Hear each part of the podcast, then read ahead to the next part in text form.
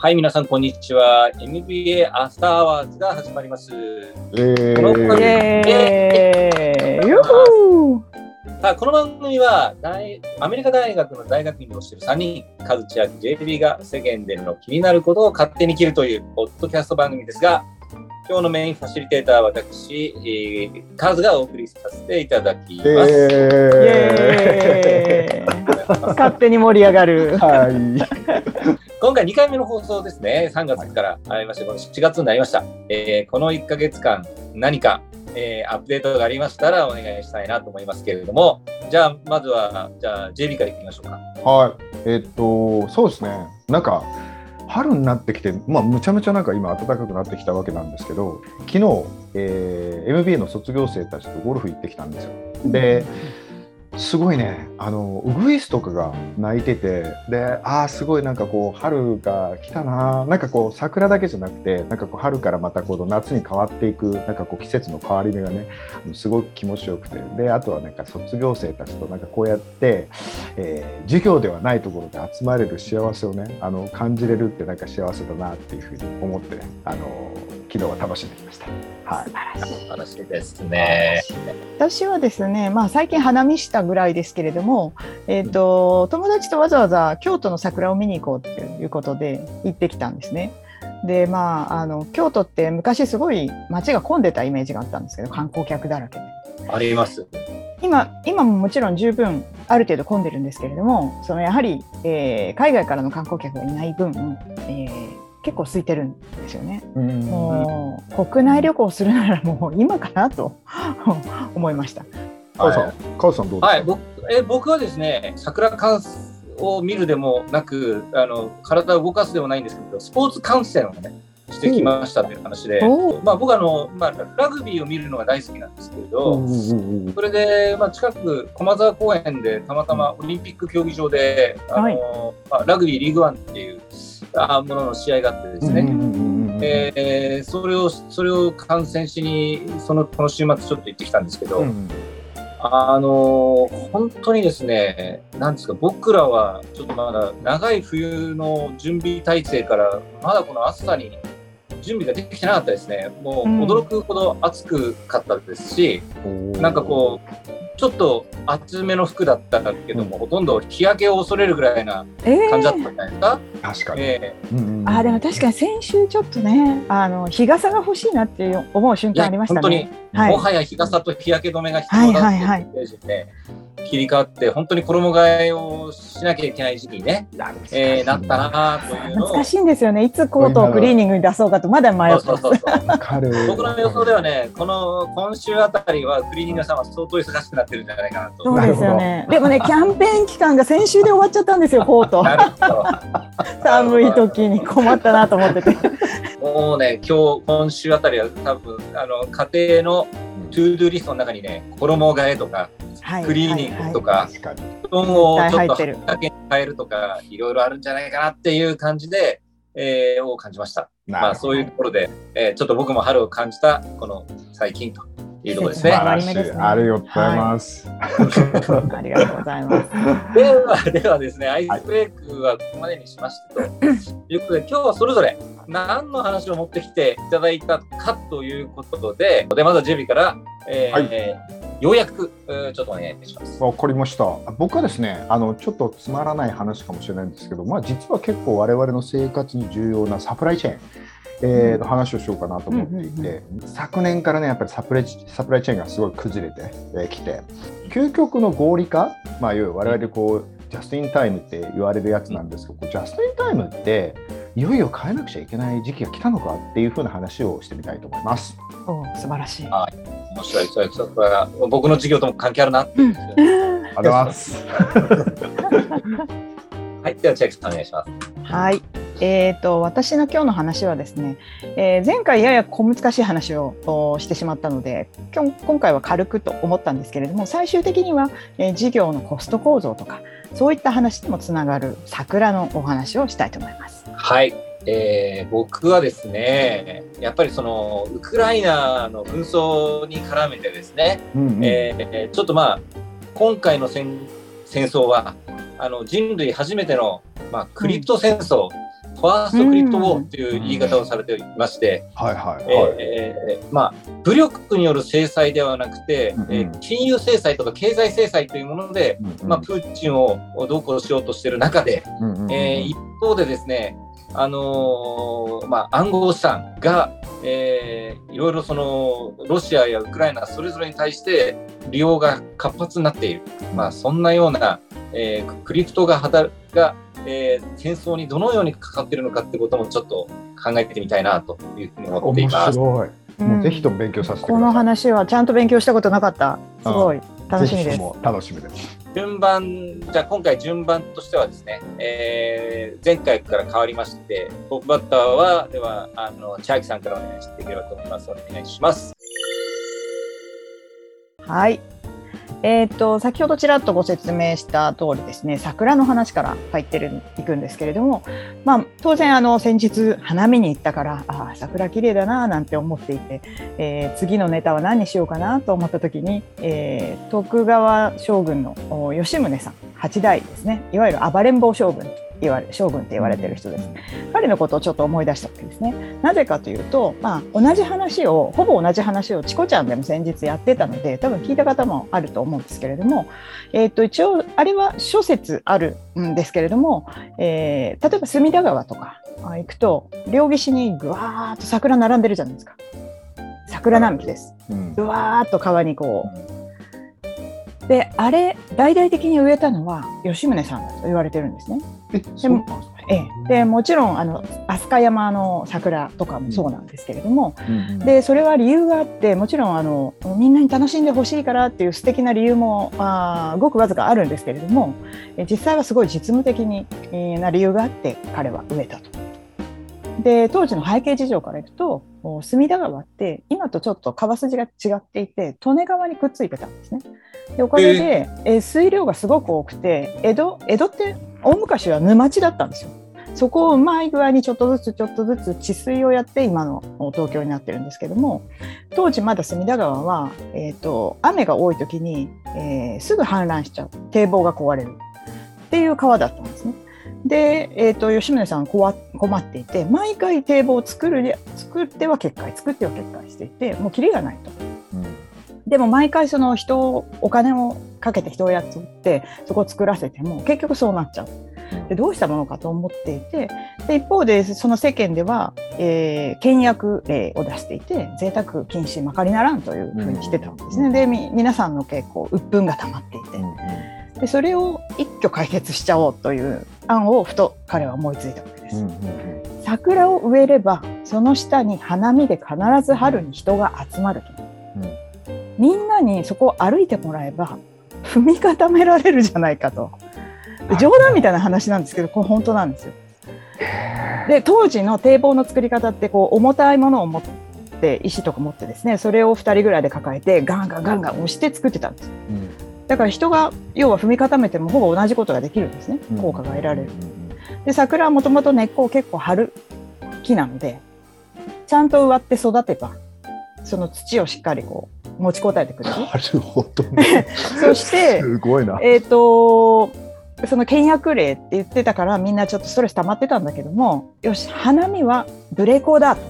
贅沢も OK もう火山さして歩いてもいいよみたいなことをしちゃったんですね。そうするとよしよしみんなあのごちそうを持って花見に集まるわけです。うんでみんな知らず知らずそこら辺歩き回るので踏み固められるんですね。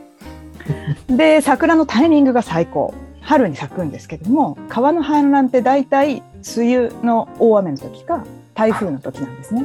でそれ来る前にガシガシ踏み固めてくれるともう最高なわけですよ。でこれ大成功してで江戸の治水もまあそういういろんなことも、まあ、他に彼らはいろんなことやってるんですけどももともと沼地だったところの治水をうまくやって今桜があんなあ素晴らしい桜並木が隅田川にあると。でクルーズするとそれが楽しめるという状況なんですね。ごい。すごいでしょ？すごいでしょ？冗談みたいな。知らなかった。でこれあのえチコちゃんで言われててどうかなとあの言う人もいるかもしれないんですけども私もチコちゃん以前に聞いたこともあるので一部ではまことしやかにずっと昔から言われてる話なんですね。でここからじゃああの花見て綺麗だったねって「へえ吉村さん偉いね」で終わってもいいんですけどもここからまあ経営とかに携わってこれの事業とか学習に携わってる人間としてはですね得られる教訓としては何もやることなすこと全部費用をかけてやる必要はないと、うん、誰かこう仕掛けがうまい具合にあってそれで人が動いてくれるもしかして無料で動いてくれるならそれをうまく使ってコスト構造を改善できるんじゃないかと。いうことなんですね。で日本はそういうところの仕掛けは昔の人は結構偉くてこういうことをいろいろやってるんですけども最近はみんな何かをやるとお金が必ずかかるものだという前提で計算しちゃってるのでもう一工夫した方がいいんじゃないかなというのがあの今回考えたところなんですね。でまあ、こういう社会問題をあの似たようなその工夫知恵と工夫で解決している方法あの事例が他にいろいろあって例えばもっともっと最近の話なんですけども2012年ボストン市とあとコード・フォー・アメリカっていうそのコーディングプログラミングで世の中に貢献しようっていう団体があってそこが共同開発した消火栓掘りアプリ。うん、じゃそりゃと思うかもしれないですけどもこれボストンってあの冬になると雪が結構積もって消火栓が雪に埋もれるんですよ。で火事になったら消火栓掘り出すところからやんなきゃいけないんですね。で無茶でしょそれ。でボストン市は困るわけです。でも、はいはい、その巡回して、えー、ちゃんとそれを毎回こうね見て歩いて掘り出すとかってやってたらもう手が足りないわけじゃないですか。はいはい、でお金もいくらあっても足らないと。そこでコード・フォー・アメリカがアプリなのかゲームなのかちょっと忘れましたけども作ってその要は GPS 聞かせてでその情報を頼りにユーザーがあの雪に埋もれたその消火栓を探すと。で掘り出すと、で掘り出して写真撮ったりとかすれば、あなたはその勝手に名前を付けられる僕の消火栓みたいな感じで付けられるわけですね。っていうのをゲームをやってで雪どうせまた降るのでまたつ埋もれるじゃないですか、そしてまた掘り出した人が同じ消火栓を取り返すみたいな、消火栓の取り合いゲームみたいななったんですね。でそれでみんながバサバサバサバサ掘ってくれてで消火栓がピカピカの状態でそこに街に並ぶっていうあの1円もほぼ使わずにボストン市はこれを実現したんですね。でこれ有名になって結構全米に広がったっていう話もあります。で日本も同様のマンホールの蓋の例があって、えーと、これはアプリなんですけども鉄とコンクリートの守り人っていうアプリがあって今もこれあのやってらっしゃるはずなんですけどそんなのがあるんですか、うん、ありますあります調べてみようあありますよ。えっ、ー、とそれで私も一回入れてあのなんかルールがいろいろ結構大変なのでちゃんと見てないんですけどもあのマンホールの蓋ってあのすごい丈夫そうなんですけどもあの当然あの月日が経てばあの傷むわけですよ。で傷んだら危ないじゃないですか。でそれ以外も多分いろんな問題が発生する。ででも自治体がそれをいちいち全部定期的に見て回ってっても手が回らないわけじゃないですか。どうすいろんな他の重要な緊急な事柄が多い中で優先度としては下がりますよね。でそれをじゃあ一般市民にマンホール探し撮影 &GPS 情報をつけてアップっていうのをやってもらおうっていうことになってでその当然ゲーム内でポイントが得られるとかいろんなことがあるんですけども、まあ、市民としては社会貢献してるっていう。なるほど、ええ、で最近あとはあのあれですよ北陸電力とかも似たようなことやってますよ。あの電柱の上に鳥の巣ができると下手すると停電になったりするんですよ。うん、でも本来であればそれは電力会社があの見回りして撤去してっていうお仕事になってしまうんですけどもでもいちいちその全部かなり頻繁に見て回るって無理じゃないですか。で鳥の巣を見つけてその特定の鳥の巣を一番最初に見つけた人にアマゾンギフト券みたいな。それをその鳥の繁殖時期にめがけてやってるんです。うん、結構うまいなと思っていて、これも要は電柱の取り合いなんですね。うん、面白い。でこういう、はい、あどうぞどうぞ。あれですね、今の話聞くと、まあ、吉宗もそうだし、ボストン市もそうだし、はい、やっぱりその、まあ、マネジメント的な、まあ、インサイトっていう意味で言います、はい、やっぱりどうやってその、インセンティブ付けをするかっていうことおっしゃる通りです。はい、やっぱり仕事でね、まあ、そうです。あすごく大事だなと思っていて、あのーのまあ、そういう意味で、まあ、僕らこの後で話すクリプトなんかもすごくインセンティブ設計っていうのがうん。大事なんですよっていう話もつながっていくんですけどどうやってこのインセンティブをつけていくのか、まあ、それをすることによって要するにまあ対クラウドの力をねうまくおっしゃる通りしていくっていうのはすごくあのー優れたマネジメントだと思いますし、なんかこう、あと、まあ、何でも提供してやるもダメだし、あるいはもうやれやれと言って命令したって人はやらないけど、そうですね。まあ、プーチンさんなら違うかもしれないけど。なんかそのゲーミフィケーション的になんかゲーム的な要素で楽しみながらできるとか、はい。まあ、より植物的にまあ儲かるとか、あるいはその、うんうんうんなんですかね、お花見だとすると楽しいとかね。そうそうそうそうん、まあ、これはなんかこうね、ねなんか一番いいのはこう、民っていうか、みんなが楽しんで、喜んでやることが結果、組織全体のとの目的に合致してるっていうふうにう。そうですね。方向が一緒であれば。うん、ということを、まあ、これからの時代はますます必要になっていくのかなっていう気がしますねおっ。しゃる通りですね。本当僕も思います。だってこの鉄コンっていうアアプリケーションこれて、ま、守り人ですかはいはい。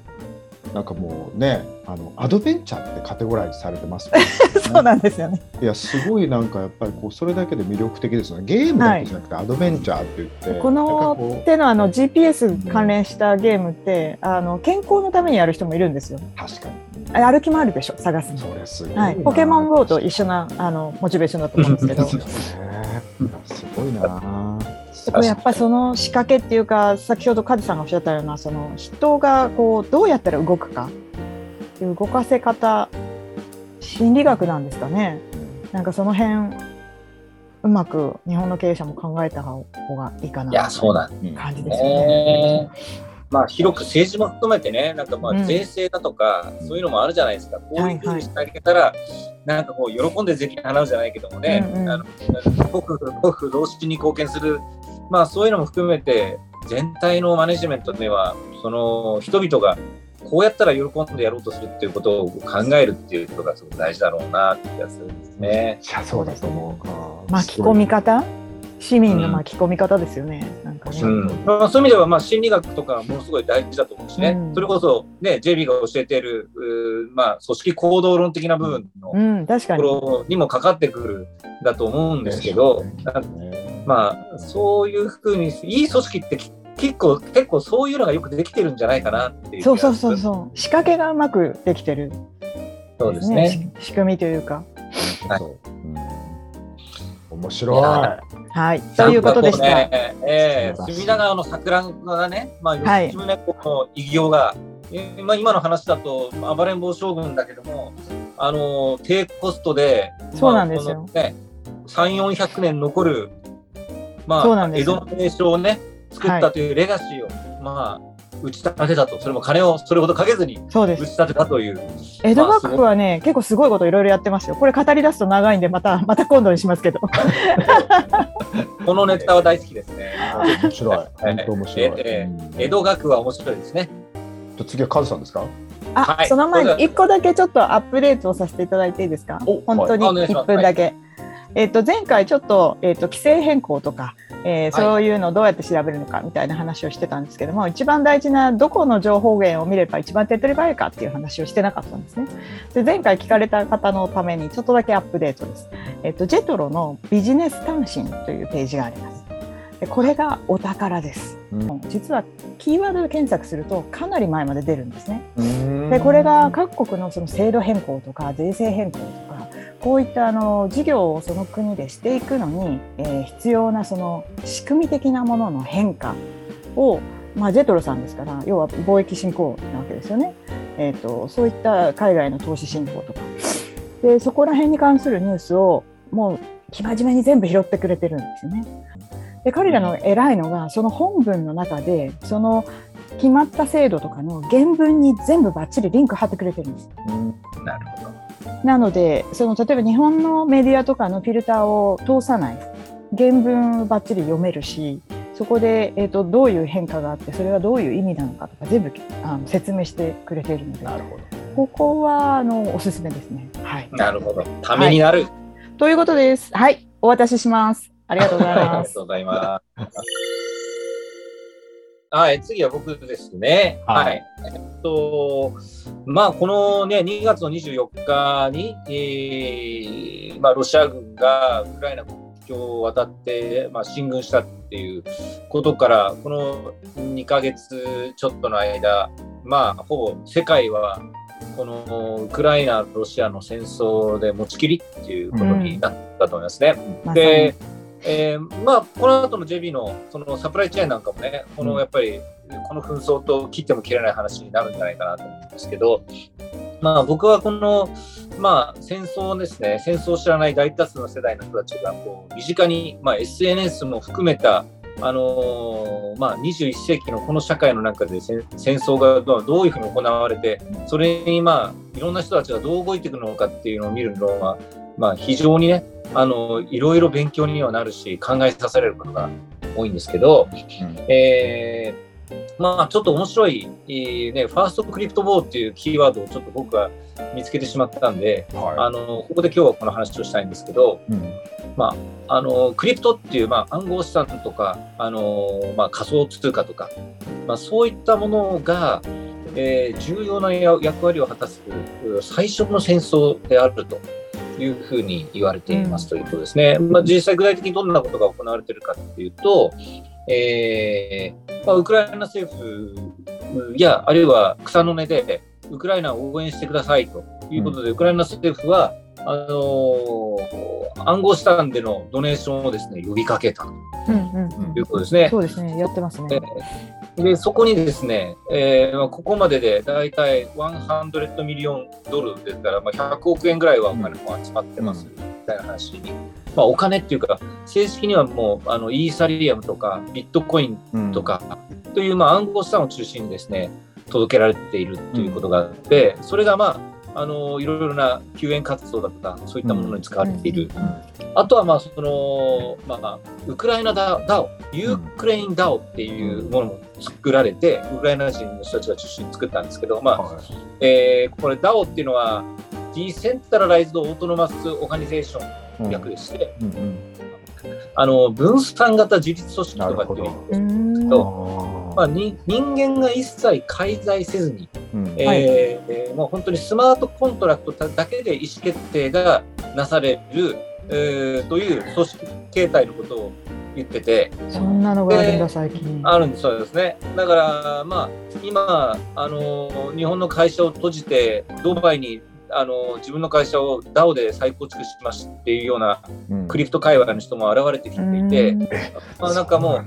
そうだ。はい、もうなんか、え会社を一回分分割、分散してっていうか、分割して、あの、えドバイで結集みたいな、まあ、そういう、まあ、あのドバイっていうかね、要するに暗号資産に税制的にはフレンドリーなところに、まあ、登記しましょうみたいな話で、アメリカにもそういう DAO が生まれつつあるんですけど、まあ、これはまあ新しい形の組織形態、うん。株式会社とか、うん。えーまあ、そういういろいろなものが、えーえ聞こえてます？大丈夫ですかね？大丈夫です、大丈夫です。あれですか、今、はい、あの組織形態が出来上がってくる中での、まあ、未来型の新しい組織として、まあ、注目してもいいと思うんですけど、まあ、このウクライナウクライナ DAO っていうのが出来上がって、これもですね、えーそこにお金集めましょうということで、ここも70億円ぐらい、あのーってですね、寄付をして、えーできていると、まあ、いう状況なんですね。で、あとはですね、あのーまあ、ロシア、あるいはウクライナがですね、まあ、当然自国通貨が全然あの経済が疲弊してしまって、えーいる状況の中で、あのーそれぞれロシアもウクライナも自国内の暗号資産っていうか仮想暗号資産の交換所、取引所ですね、うんうんうんここであの自分たちのあの通貨から、えービビットコインとかイーサリアムに交換するしようという、うん。要するに、まあ、もうフィアットカレンシーですね、うんえー法定通貨を売ってでも仮想通貨を持とうという人たちが、うんまあ、殺到しているっていうことで、取引量がものすごい増えている。うわーなんかあの中南米の国みたいなことになってますね。あそこを確かえー公式通貨にしましたよね。あそうなんですよ。あのですね、やっぱりね、不安定なことが起きるとうん暗号資産に,、に集まるんで、不安定なところが、まずはあの暗号資産の登場する場面なんですけど、まさにその、まあ、ロシアなんで特にスイフトから切られたとか、あのそうですよねビ。ザやビザやマスターズが使えなくなったってことで、うんもうもう日常的な周りのお金の使い方ができなくなって暗号資産に、えー切り替わっていこうと。で結局その戦、まあ、第一次世界大戦とか第二次世界大戦を通じて、まあ、金本位制が、まあ、いわゆる管理通貨制度にまあ変わっていったっていう、うん。まあ、かそれまではまあゴールドを持ってるっていうゴールドスタンダードだったのが、まあ、それがゴールドから、まあ、そのゴールドのスタンダードがなくなってきて、それから長く、あのーまあ、管理通貨制度に変わっていったんですけど、これからもしかしたら、えービットコインスタンダードなんてことを言い出しいやいやてる人も現れてりえるありえますよね。でもそれね、うん。本当に。やっぱりね、あのーやっぱり天費調達のために、やっぱり国はやっぱりね、国債発行したり、税金上げたり、まあ、いずれにしても、戦争は大概にしてインフレになってきて、自国の通貨通貨価値をまあ下げていくっていうことにうんなっていく中で、そこで市民はですね、そういう自分たちの、まあ、防衛的なアクションで、その自分たちの通貨をね、えー放棄するみたいな形でね、ある意味そういう自国自国の通貨が下がるようなアクションをやめて、うん。えークリプトの方に移行していこうっていう流れが、まあ、できてくるえーことにもなってきていると。いうことなんですね。まあ、そういう意味で、はい。それ中央銀行とかどういうふうな役割になっちゃうんですかねでもね。なんかこうだからもう、完全にその、もう、あのーもうスキップされる、サイドステップされてしまう可能性になってくる。ということですね。すごいなその話は、まあ、こんなようなことが今、お行われている状況の中で、まあ、論点として、えーまあ、このね、えー、と100億円はウクライナに、20 70億円がダウに入るっていうことがある一方で、まあ、ロシアはロシアでやっぱりですね暗号資産に飛びついちゃってる人たちがいるから、うん。まあ、経済制裁や金融制裁の抜け穴になってしまう。ですよね。確かに。もうん。う、えーだからこれは両サイドにベネフィットを与えているとも言えるということが、まあ、クリプトの一つの論点としてはあるかなと。あと常に問題になるのはやっぱり、えーまあ、あの匿名性の高いね。うん。で銀行は介在しないのでいわゆるマネロン問題とかね、うん。えーいう意味で、まあ、そのテロリストとかうん。反社会勢力の人たちの温床にそういったものもななるのではないのか、まあ、そういうようなあの論点もある中で果たしてこのクリプトがあのいい意味ではね、うん。えー個人を力づけて、えー中央が中央銀行を介在してない。政府による、えーいわゆるそのマネタリーポリシーみたいなのを超えたところで個人を力づける暗号資産。うん。まあ、それが、まあ、戦争を、まあ、終わらせる力にもつながるかもしれない。一方で、えーまあ、反対勢力にも力を与えている可能性がある。まあ、こんなところがね、ちょっと、うんあの、興味深い考え方なのかなっていうふうに思ってます。なるほどこれ匿名性が本当にこのまま維持されるんでしょうかね。なんかあのこうメインストリームになっていくとやっぱり法の網がガチッとかかってくるじゃないですか。そうですね。あるところでなんかこれ今その野放しになっている匿名性がどっかでこう絡め取られるような気もしてるんですけども。あのですね、えーまあ、そこのどこかに境目がやってくると僕も思うんですけれども、えーこれはですね、あのーどこまでいってもやっぱりそのブロックチェーンの、まあ、理念ってやっぱりその匿名ではあるけれども透明であるというですね、あのまあ、トレースができています。うん。だから、うんその、えーマネロン対策的なフィルタリングだとか、匿名性をなくするっていう方向へ行くよりは、徹底的にトレースしていくというテクノロジーがあーできることによって、それをなんかこああそなるほど。う、糸をくじくという方向に行くのかもしれないっていうか、うんそういう方向で行っていけば、うんこのなんかこの仕組みがワークし続けていく可能性もあるから、どなるほど。なるほど要はそこら中に監視カメラがあるからガードマン置かなくていいじゃないかみたいなそういう感じですまあかね。、まあまあそういうことです。で、うん実際に、えー今の、今現時点では、うんじゃあ、あの、まあ、US ドルっていうのが最大の、まあ、その、あのね、えーあアングラーの人たちに使われているものなわけなんですけども、えー不正に入手したなんかですね、1ビリオンドルを、はいあのですね、えーまあ、み目立たせな捕まったらしいんですよね。1億ドルを、あのあ1ビリオンドル、10億ドルを持っていた、えーカップルは、ニューヨークのアパートに、あのーのを敷いて寝てたっていう話で。で要するに、まあ、だから、暗号資産に変えてしまったらバレちゃうし、どうしていいかわからなくて、でも、使い切れないけど、使い切れないけど、でも、あのまだ元気の方が安心だよねと、悪いことするにはっていうかね、という話がなんかこうあって、へ見ていくと、やっぱりまだ、えーっとですね、まあ、現金取引の方が施行され、あの悪い人たちは施行している可能性が高くて、なるほどじゃあ取り締まるのはむしろその US ドルをををぐるぐる回してるアメリカ政府の方が問題なんじゃないかっていう説もやっぱり議論あ。となるほど、なるしてはあるほど。まあ、そうあのーちょっとですね、えーまだ継続中のこのウクライナ紛争ではありますので、えーまあ、どのようになっていくのかね、うんえーまあ、草の動きも含めて注目していきましょうと。よろしくお願いします。また教えてください。ぜひぜひ。じゃあ私が最後であの行きたいと思います。はい。はい。まああのサプライチェーンの話をしたんですけど、まあサプライチェーンってまあそもそも論的になんかこう多分わからない人たちも聞いている人たちわからない人たちいるかもしれないので、まあ簡単に説明すると、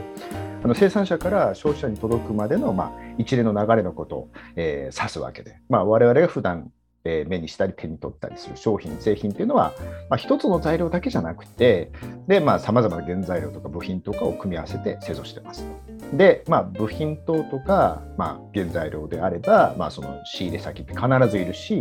まあ、販売だともう配送業者とか卸売業者とか自社以外の会社が絡んでるっていうことが多いと思うんですよね。でそのサプライチェーンっていうのはその自社業務に、まあ、限らないで物がこう作られて販売するまでの一連のフローだっていうふうに考えてもらうと。でこのあのサプライチェーンが崩れてしまうとこの今どんなことが起こるかって想像できると思うんですけどあの結局消費者に物が届かないっていう事態が起きてるわけですよね。ううんでそもそもサプライチェーンが崩れてるじゃあこのこのこの原因って何なのっていうふうなことなんですけど、まあ、大きく分けて、まあ、あのそのウクライナの情勢をちょっと除いた上でこう3つのケースがあったわけですね。で1つ目が、まあ、生産拠点がトラブったっていうケース。まあ、やっぱりこうコロナの影響を受けてしまって、まあ、生産拠点自身がその人不足になってしまった、まあ、当然生産ができません。2つ目。配送業者がトラブってしまったケースで、まあ、人手不足で配送する人がいない。で物流が止まってしまった。で1ヶ月くらいの前の話なんですけどそのコロナの影響で、まあ、港がなんかどうやらね労働力不足だったと。なのでこう海運がねその90%以上貨物船が予定通りに動けてないで、あまーありますね。なんか港の前にこうずっと船が滞留してるみたいな。そういうふうな話がね、あの聞いたことがあった、聞いたことが、あの生徒がそうその一人、なんか海運で働いてて、そんなふうに言ってたんですよね。で、今度は3つ目がやっぱりこう自然災害の話で、まあ、豪雪とか、その寒波、悪天候、地震っていうのがあって、まあ、やっぱこれ、やっぱりあの起きてしまうと、生産拠点配送、まあ、一発ストップっていうふうな形になると。うんまあ、多分この3つのケースでプラスアルファであの母さん言ってくれたウクライナの情勢っていうのがあるんじゃないかなと思ってますと。確かに。でまあ他にまあ多分いろいろ細かく話すとケースっていろいろあるんですけど、まあ、コロナの影響っていうのがまあ影響してこういうこう陸とかねあの海とか空に影響が出ていると。でじゃあ具体的にもうもう少し具体的に話していくと、まあ、我々の生活の中でいろいろ関わってくるものこのいわゆるえサプライチェーンで関わってくるものって何なのかっていうと半導体なんですよね。うんであの完成品のの皆さんね聞いてる皆さんは完成品のさまざまなところで半導体って使われていてで半導体がないから物がないっていう状態。これがね現在にも続いてるんですよ。で例えばあちょっとこれ私の話ちょっとあのしていこうと思うんですけど今ねあの実は家を貸していてであの自分が買った家貸してるんですよね。でこれね昨年の年末にこのね給湯器が壊れたんですよ。でで15年以上使ってたから仕方がないとは思うんですけどこの昨年度のこのこのタイミングで辛い。そうどうして今と思ったわけですよ。でいろいろこう新しいのに変えようとこう楽観して、まあ、その探してたんですけど結局在庫がなくてあったとしてもこう手が出せないような値段になってしまったんですよね。で、まあ、私の場合はもうたまたまその、えー知り合いがいて融通してもらったたから良かったんですけど、まあ、こうひどい場合だとこの間ねあのうちの生徒があの一人同じように昨年末給湯器壊れてしまってで今今ですよ4月この収録って4月11日ですか？11日の今の現在でも給湯器がない状態らしいんですよ。ね4ヶ月ですよ4ヶ月5ヶ月給湯器が入らないらしいんですよ。だからお風呂がしばらくなくて大変な思いをしてるって言ってました。銭湯行くとかそういうノリですよいねや。本当そうだと思うんですよ。もうこれひどい状態に今今でもなってるしかも冬で例えばキッチンとかお湯出ないんだ。そう大変。なのでもう家がそのままもう使えないような状態になってるって言ってましたよね。であとまあもうそのまあ給湯器の話をちょっと別にして、まあ、もっと他のプロダクトでいうと身近なところだと iPhone とかもねやっぱ当然半導体使ってるわけですよ。であね。こうアップルとかって結局半導体でもあんだけでかいとその半導体提供する会社にものすごいこう力をこう影響力出せるわけなんですけど、それでもなんか半導体が不足してるらしくてでやっぱこうアップルも生産目標を下げてるっていうような状態、まあ、すごい影響が出てるって言いたいわけですね私はね。でじゃあどれくらい遅れてるかっていうとこれで結構ポイントなんですけどさっきの4ヶ月っていうのがうん結構いい目処で、へーこれアメリカの投資会社のサスケハナっていう会社が投資会社あるんですけど毎年出してるデータとデータだとこう半導体がこの発注してからですね配送するまでの期間がもうとにかく右肩上がりに増えてる。うんこれが2020年末までは15種だったわけなんですけども大体それで4ヶ月ですか？4ヶ月かける4だから4ヶ月ですね大体4ヶ月弱ぐらいでそれが2020年の2月のデータだと26.2週だったそうです。うわ倍近いですねそ。う倍近いんですよ。部品によってはもっとひどいところがあるっていうことなんで当然こう物不足なんでこうやっぱ値段もねあのかなり上がってきてしまってるっていうふうな状態らしいんですよね。で金額で言うと約 30%50% むちゃくちゃ上がってる。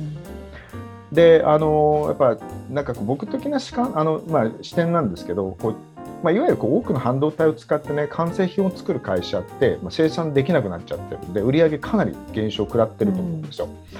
ででもアップルみたいにこう影響力があるとおそらくまあ一部は優先して融通してもらえると思うんですけど例えばもし例えばそこまでそんな力がない会社だと結構バタバタ倒れていくんじゃないかなと思うんうんですよ。うんうんうん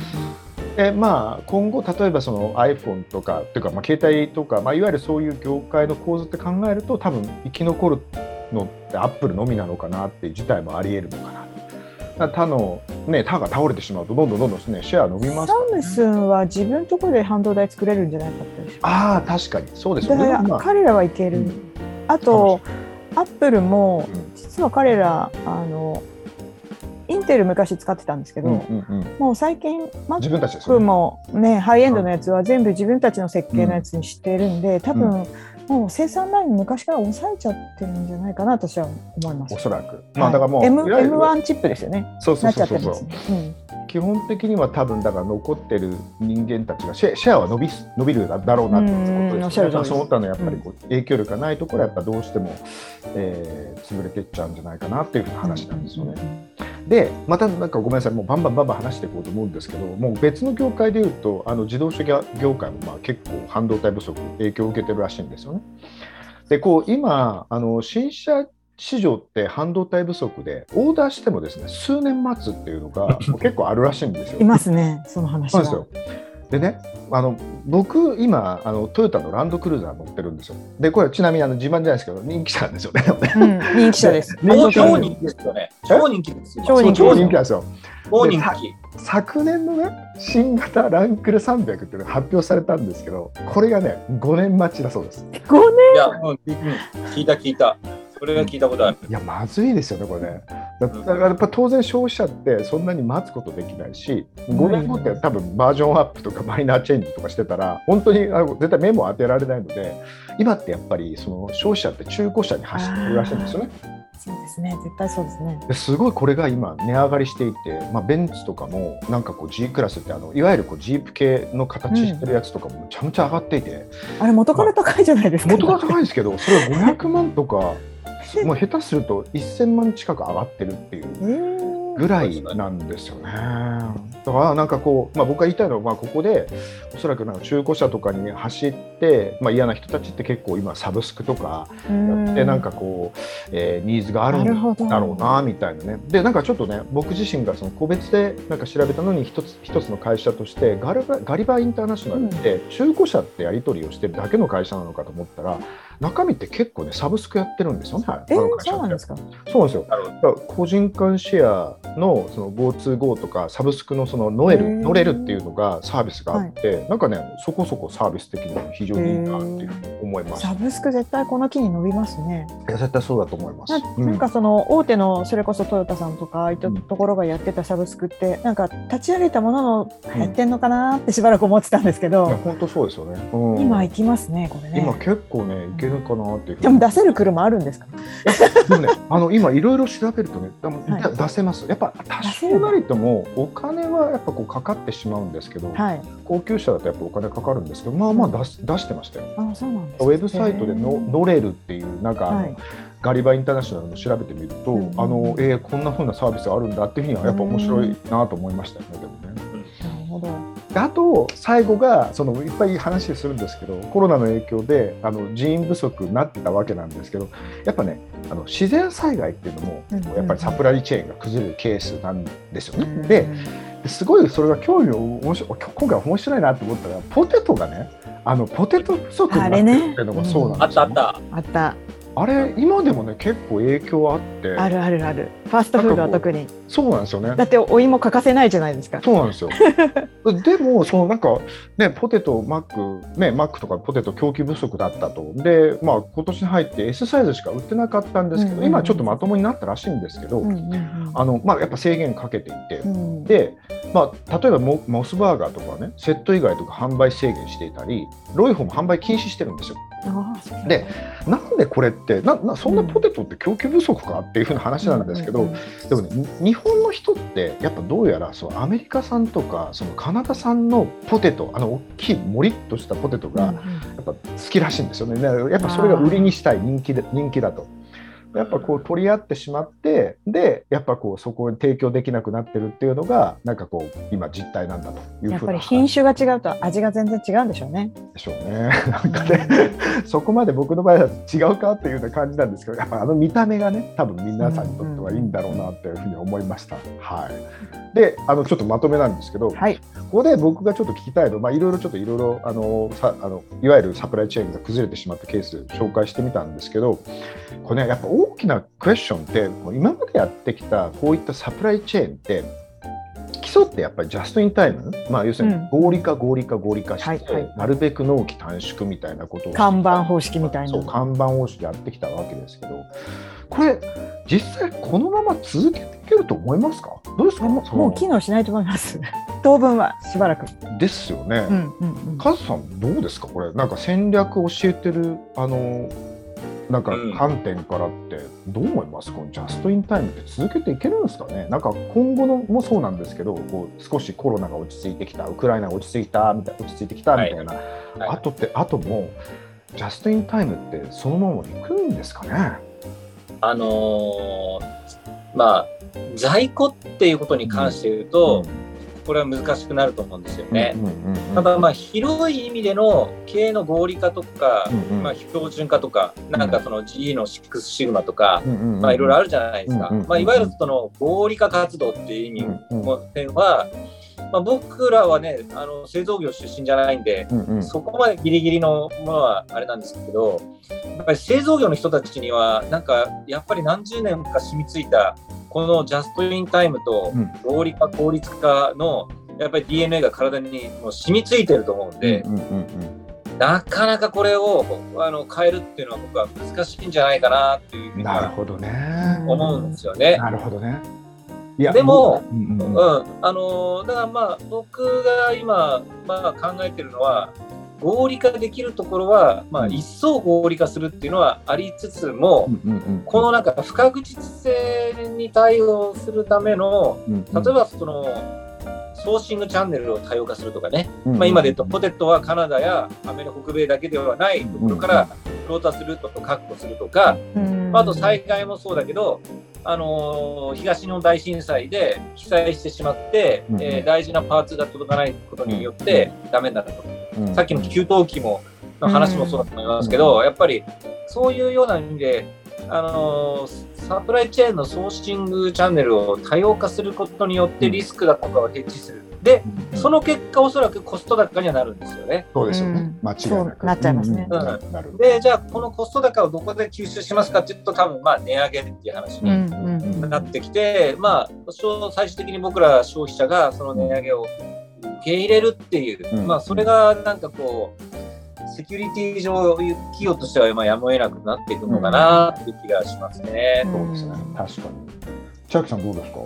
私あのさっきのアップルの話とかも考えるとうん。あのどうしてもないと困る部分って、えーバーティカルインテグレーションじゃないですけども、うんうん。内製化されていくんじゃないかななとるほどね。思ってそこはもう囲い込んじゃった方が、うん。うんうんもう安心してられるじゃないですか。うんうんこれ作れって言ったらこの工場は作ると。うんうんうん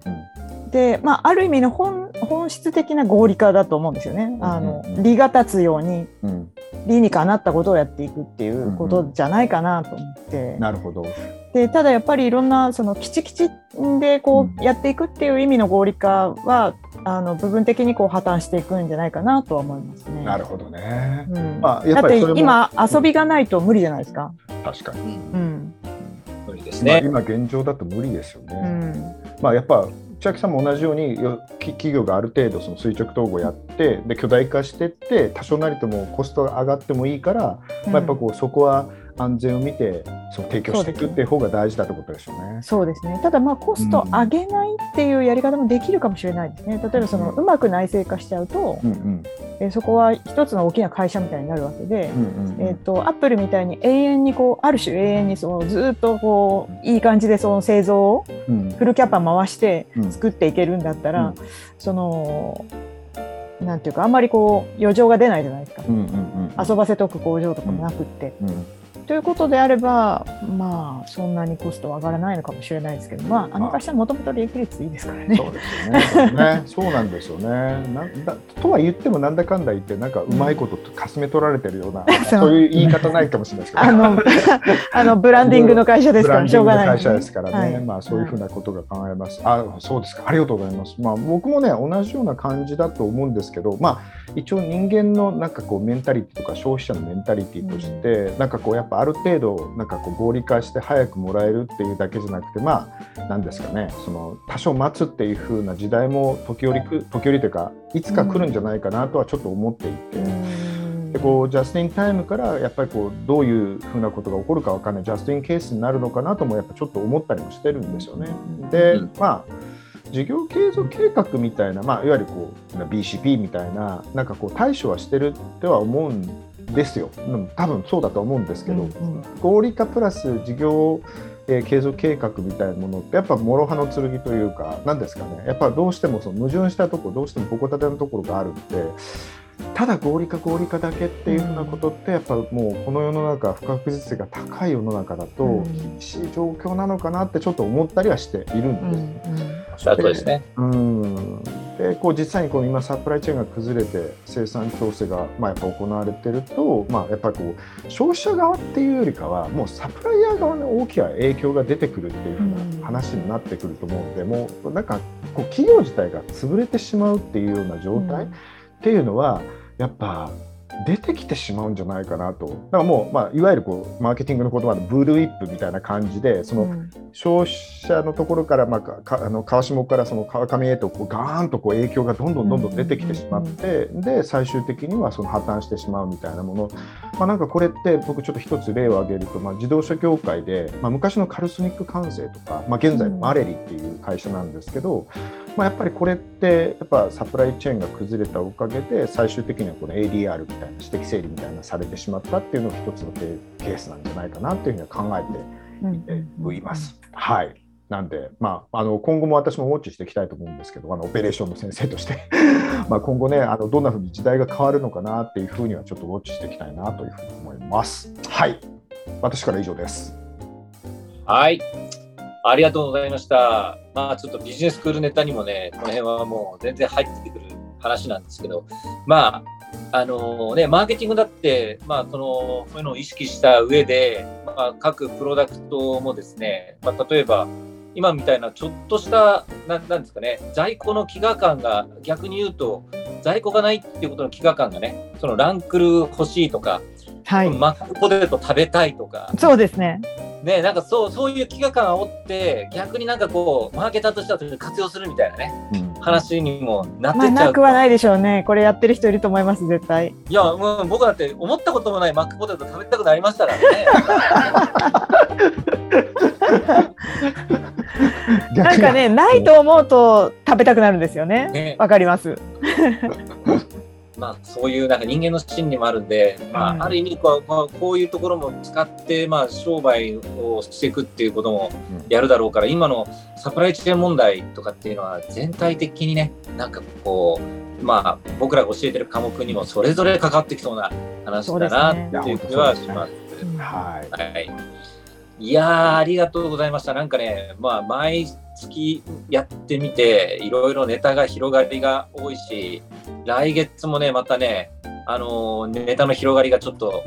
あるような気がしてならない。いやまあ、この話もね、うん時間限られてるからね、うん。掘ってったらもうちょっとこれ、2、3時間コースだよね。そうですね。一人一人一人二三時間。まあ、こんな話になっちゃうよ。本当そう。独演会になっちゃう。カズさん、ローマ帝国やりだしたら半日で。はい